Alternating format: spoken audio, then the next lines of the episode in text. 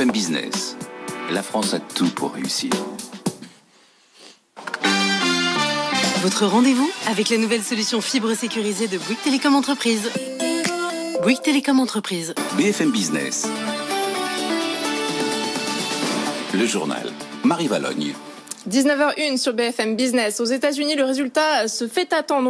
On pourrait connaître ce soir le président du futur président américain. Joe Biden s'approche un peu plus de la Maison Blanche. Le candidat démocrate est en tête dans quatre États sur les cinq où le déploiement euh, se poursuit. On scrute tout particulièrement les taclés de Pennsylvanie qui compte 20 grands électeurs. Euh, la présidente démocrate du Congrès a même qualifié tout à l'heure Joe Biden de président élu. Euh, de son côté, Donald Trump, lui, ne lâche rien. Il dénonce un vol de scrutin. On fait le point avec notre correspondant à Washington, Jean-Bernard Cadier, sur cette situation extrêmement confuse toujours pas la fin du suspense. Un suspense d'ailleurs qui, si on, prend en compte la phase juridique, pourrait durer quelques semaines. La situation actuelle, actuelle est la suivante. Joe Biden a les voix. Joe Biden a les États. Joe Biden a le nombre requis de grands électeurs. Il a la tendance en sa faveur. Et pourtant, sa victoire n'a toujours pas été annoncée. Pourquoi? Parce que ce sont les médias qui désignent le vainqueur, les chaînes de télé ou l'agence de presse, Associated Press. Et ces médias ne font leur annonce que quand ils sont absolument sûrs de ne pas se tromper. Joe Biden a dépassé Donald Trump, mais c'est tellement ciré qu'on veut être sûr que Donald Trump ne risque pas de reprendre la tête. C'est ce qui se passe particulièrement en Pennsylvanie. Quand on a eu les premiers résultats, Trump était en tête, puis son avance s'est réduite en Pennsylvanie, puis Biden est passé devant il y a euh, un peu plus de deux heures.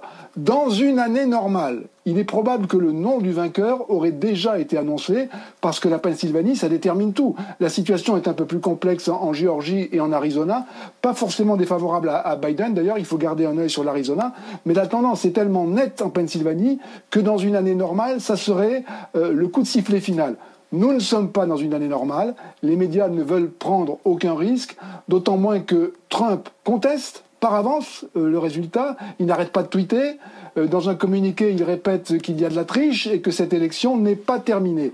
Certains de ses conseillers commencent à lui demander de jeter l'éponge pour le bien du pays, pour l'unité du pays. Visiblement, il n'en a pas l'intention. Il ira devant les tribunaux. C'est pour ça d'ailleurs que ce qui se passe en ce moment en Pennsylvanie continue à être important. Biden est passé devant, mais on continue à compter. Et plus son avance sera importante en Pennsylvanie, plus ça sera difficile pour Donald Trump de contester.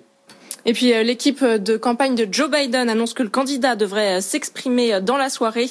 À Philadelphie, un responsable local du scrutin annonce que le dépouillement pourrait encore prendre plusieurs jours.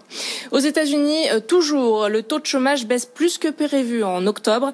Il est tombé à 6,9% contre 7,9% en septembre.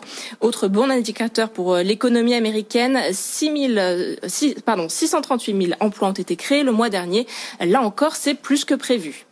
Euh, retour en France avec euh, Elisabeth Borne qui persiste et signe sur le télétravail. Une semaine après euh, la mise en place d'un protocole sanitaire qui oblige les entreprises à mettre en place le télétravail dans la mesure du possible, eh bien Elisabeth Borne s'est rendue dans plusieurs sièges de grandes entreprises à Paris pour faire un point d'étape. Et la ministre du Travail se dit prête à sanctionner les entreprises qui ne jouent pas le jeu. Étienne Braque.